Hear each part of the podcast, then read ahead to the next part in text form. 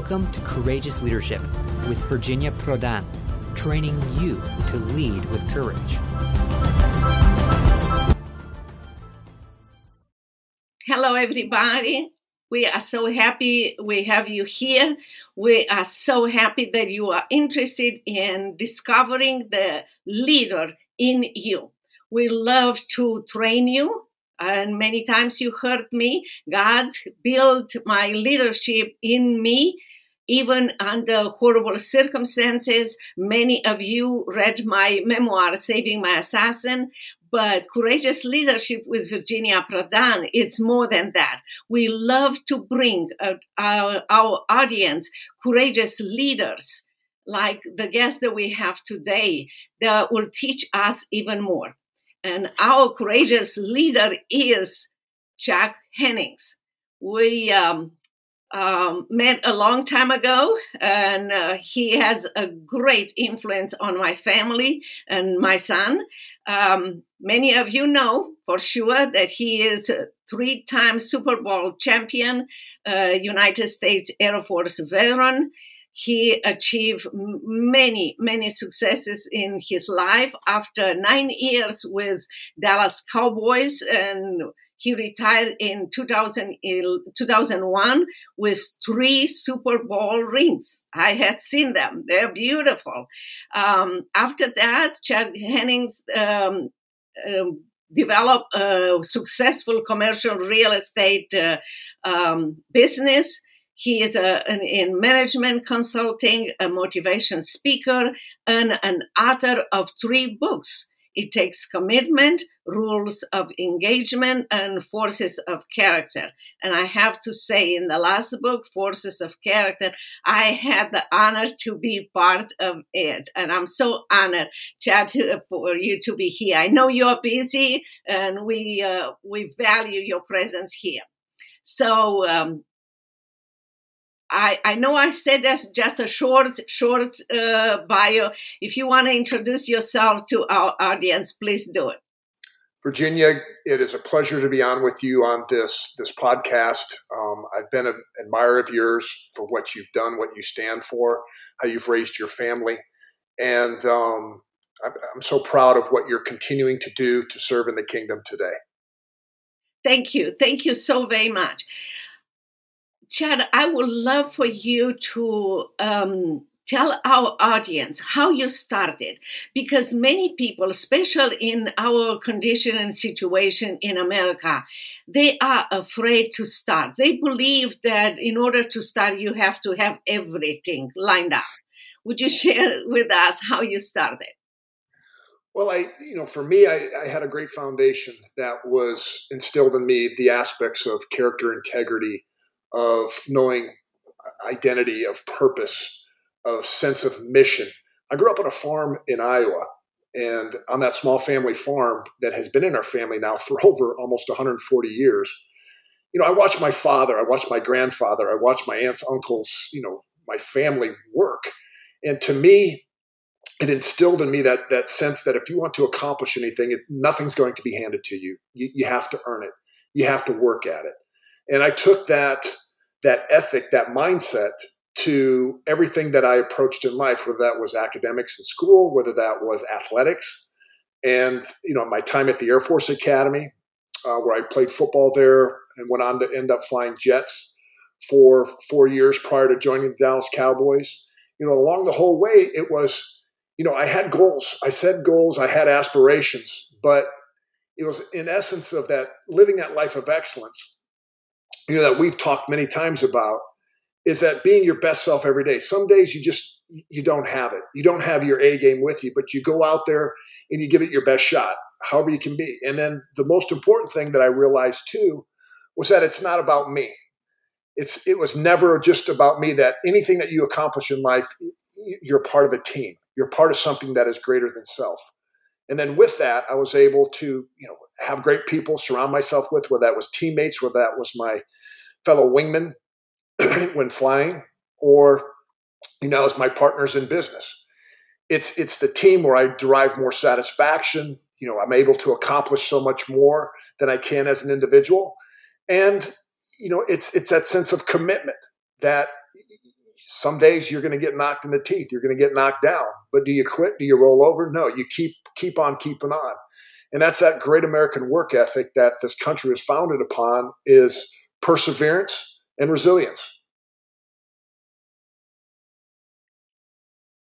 That is uh, um, so important what you said. Uh, we have a little bit of glitch here. I don't know if you can hear me, um, but um, I believe the work ethic, the significance that you said, there is a significance in each one of us that is a, um, skill and talent that God put in us, not only for our benefit, but for benefit of others around. And you exemplify that and um, you you have done so much. I, I know when uh, uh, you were in the um, um, Senate Senate uh, United States Committee for to send um, young people to Air Force Academy. I I met you there, and you had a wonderful impact not only on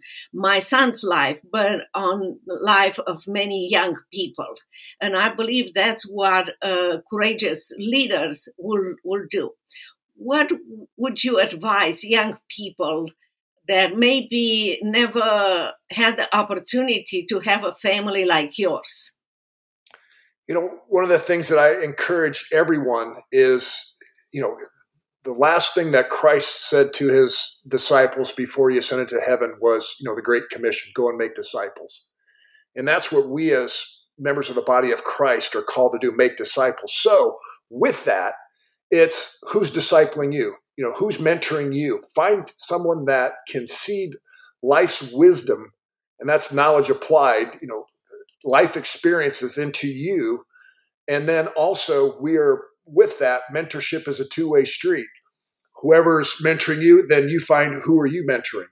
So if you're a young adult, you know, who's you know someone older than you that in your sphere of life that has influence over you listen learn from them but then also who's that maybe that elementary school that middle school that high schooler that you can then mentor and and help along the path of life because it's it's we are all a part of the body of Christ we all have different skill sets we all have, you know, different strengths and weaknesses.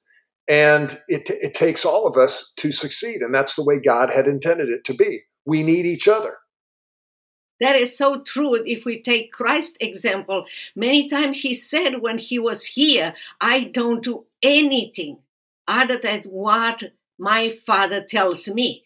In another word, he told us that he was led by his father in order later on to be raised up to the highest level that the Father um, gave Christ. There is no other name in this world higher than, than Christ. So, in order to be led, you have to be a leader, you have to be led by someone. We want everyone to be led by Christ and humanly, like you said, by by someone. And um, uh, that will in put in their lives something really special. And you have done this not only in your business, but also in your ministry. Can you talk just a little bit about your ministry? You bet. Um, as I alluded to, that you know, truly our purpose, Virginia, as, as you well know, and that's what we discussed when we had that conversation in my book about forces of characters. What type of legacy are you leaving? Are leaving behind to others. And you know, for me, a, a legacy is not it's not about material possessions accumulated or accomplishments, things you've been able to achieve, or even those areas in life where you've failed. It to me, legacy is about relationships, and it's about planting those seeds for the next generation.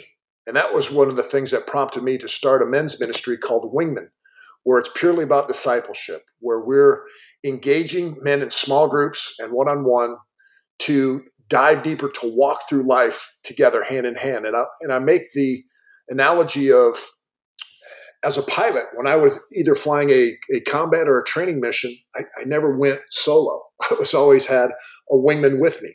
And if I was leading the flight or if uh, I was as a wingman a number two, we would be there to mutually support one another because the success of our mission, if we were off doing our own thing, the success of our mission would go down and the likelihood of something bad happening to us would go way up. So that's why, you know, I draw that that that word picture of what it means to be a wingman for us to walk through life because we need each other. We need relationships. And that's where we we have small groups throughout all you know throughout the United States now of men gathering together regularly, weekly to support, to accept, to affirm, and to hold each other accountable. Well, you said something very important. I mean, everything you said it's important, but accountability it's so important it is so important. Yes, it was part of uh, uh, your academy training. And as a mother, I, I remember watching my son from high school being transformed during the academy and all his years, you know, the current years in, in the Air Force, being transformed wonderfully and his skill and talent being so much developed as, as a leader. But accountability is very, very important sometimes. And you have to be open to things that you go in life, things that work and they don't work, and, and so forth. How do you think that accountability will work in a life of young person who might think, oh, I don't know who, who where to find those people that will train me? You know, first and foremost, it's ask God. Get on your knees in prayer. You know, it's if you don't have friendships or relationships, you know, ask God about that. And, you know, He has been faithful in, in my experience in life and, and the men that I know that have wanted that. It's, you have to first and foremost ask God in prayer. But then you have to have the, uh, the courage at times to take risks you know, for a young person that, you know, wants that mentor say, hey, you know, walk up to somebody that you admire, at least from afar, and just say, hey, you mind grabbing a cup of coffee? you know, I just love to be able to ask you some questions just about life, you know, and and I'm confident the individual will say, yeah, you know, that's it's low threat, it's it's not much, but yeah, I'll be happy to do that. And because I I can tell you there's there is this divide between uh, Generation Z or the millennials and and us as baby boomers and above is the fact that relationally sometimes we don't think as older men think that we have anything to to give and to offer to the younger generation because you know they're technology they speak a different language you know they just culturally they're different. And that young person is the same. Why would that older individual that has lived life that has accomplished so much why would they want to um, you know seed seeds into my life? And that's where there's this disconnect and this valley this chasm between but it's God wants us to come together. And we sometimes somebody just needs to take that risk and take that chance and say, hey, let's go grab a cup of coffee or go grab lunch someplace. You know, my treat. That's how relationships start organically. That's amazing. Just one question. Take the risk and ask a question. It's amazing. It's so true. I will also ask you what do you think?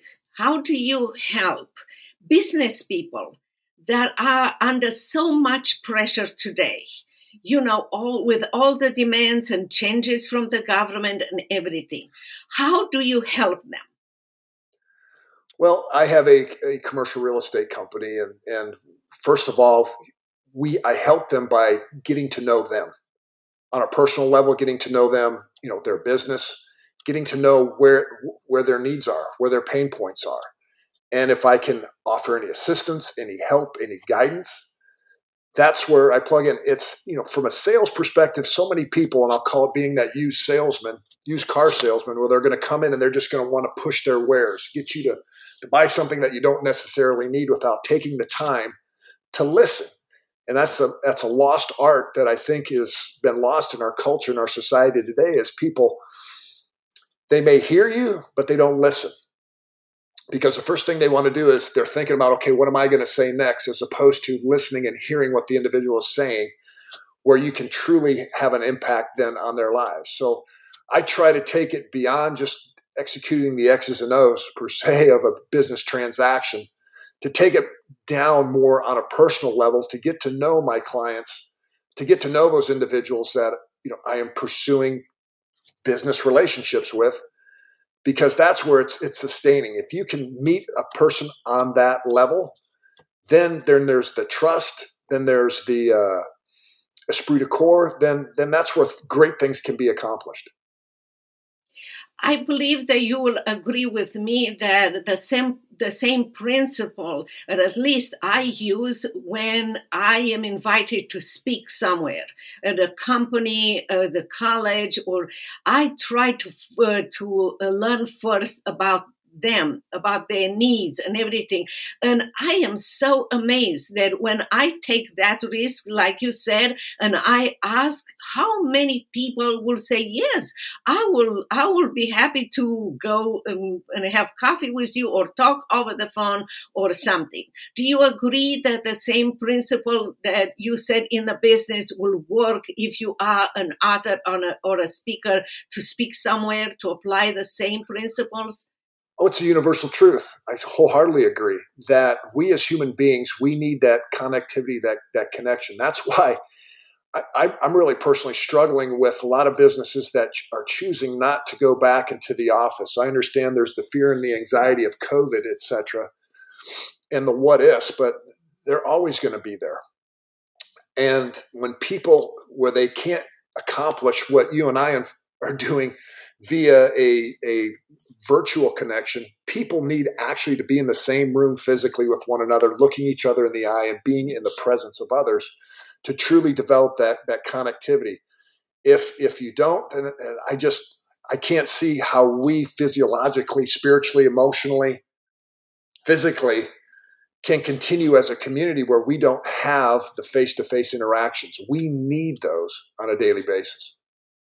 You are so right about this, and not only in business, but only uh, also in our churches. We need, I know it's more comfortable maybe to be in your pajamas and watch uh, the church uh, um, sermon on, uh, on Zoom, but we need to step out of whatever we call comfort and go in in our churches and and be there and I had the privilege to go and speak uh, at church, and half of the church was there, you know, with distance and everything, and half of the church was on on online. But we need we need that before we hope that will never happen that churches will be closed or something like this. But when we don't go to church, we don't sit in the pew, or like you said, um, we don't go to work. We are part of the problems. Yes. We are agreeing with what, in many ways, the government is trying to push. So, if you want to be part of the solution, go to to your office God is the protector, and be, be careful, go to church. But talking about church, I want to ask you many of, uh, of our pastors uh, preach the gospel and nothing but the gospel. But we have to admit that there are pastors that are very, very uh, cautious, and some of them are even fearful to to talk about different things or eliminate those things in fear that people will not donate, will not come to church, or even fear of government. How do you help those those pastors? You know, I, I the one thing is is the uh, the gospel is controversial, and it doesn't have to be mutually exclusive. Whether you're presenting the gospel or you're addressing cultural issues through the lens, and the prism of the gospel. I would encourage pastors, it's, you know, I would challenge pastors in the fact that one, were you putting your trust in in man or, you know, in God, the Holy Spirit to build your church and then and getting totally transparent and and um, and just being blunt. I mean, whose kingdom are you building? Is it building your own fiefdom or are you building God's kingdom? Because there is only one kingdom, and that is the kingdom of Jesus Christ. here on earth. And you know, I, I see that same thing. It's it's frustrating, and I just encourage pastors that to be bold, to stand out. Our our you know, as as pastors, as teachers, you're going to be um, judged at a higher standard than many of us others who who aren't teachers. I mean, as as St. Paul says. So it is you know your duty is to be forthright, unapologetic in your presentation of the gospel with grace and mercy, but we are to lead our flock, and it's it's to step up and to be bold. Yes, uh, my I always have in mind when I'm confronted with because we all have a fear. Fear it's a good motivator because he can motivate you to follow Christ even closer. And when I have that, shall I say, make sure that I say it in love, I always remember Proverb 21 30. There is no wisdom, no insight, no plan that can succeed against the Lord if I am under God's wings, if I proclaim His kingdom, nothing is going to change. No power on this earth. And I have my own example. I live under the most ferocious dictator who had everything under his fingertips, you know, money, police, everything. And he's dead and I'm alive. So God is, God never lost a battle. We are soldiers in his army. And we Amen. need to be strong and courageous. You are so right about that. Whose kingdom are you building? You have to ask yourself. And if you build Christ's kingdom, you just stay under God's wings. Psalm 91. Amen. You know, it's everybody. I, I so appreciate what you said. Everybody, we all experience fear, but not everybody experiences and goes forth with the mindset of courage that in spite of your fear, you're going to press, you're going to run to the sound of the gun. You know, and I'm reminded of a good friend of mine, Tom Doyle, wrote a book about dreams and visions about his experience of evangelism in the Middle East, where a lot of our former Muslim brothers and sisters that have converted, made a professional belief in Jesus Christ, living in, in areas that there's a lot of persecution, as you did, but they fully anticipate. And this is the mindset that we as Americans have had, I guess, too much apathy and comfort for so long. They fully anticipate to die for their faith. I mean, when they make that profession of faith in Jesus Christ, they fully anticipate that it will cost them their physical life at some point in time. And that's where I pray that, oh, I wish that we here in this country, that I could have the courage to face each day with that mindset of being able to profess Jesus Christ as my Lord and Savior, no matter what the world or the government or the community or those around me will say and, and push against. Because if if not me, then who? So I, I appreciate what you shared there, Virginia. I appreciate what you share too, because Chad, when we stand up and we say, no matter what, I will follow Christ like others before me, we influence others because others will see the joy, the courage, the strongness that Christ builds in us, and they will, will follow us. They will, will want to be strong and courageous in Christ. Many times I tell people, I am under five feet tall, but it, there is a huge God inside of me. And I said to people, come on, let's um, join the winning team. Christ never lost a battle. I am in the winning team. So. I hope that people take take that uh, to heart and uh, they will. Fate requires requires actions by fate. Without actions, fate is dead. We know that. I just want to thank you so very much. We just scratched the surface. We you can offer so much. We're gonna invite you uh, more to talk about more about your your ministry. You do more than that you share right now, but we love to invite you again. We want to thank you for your time for your values that you you share with us and um, we are so grateful for your time thank you virginia it's an honor to be on with you. Thank you.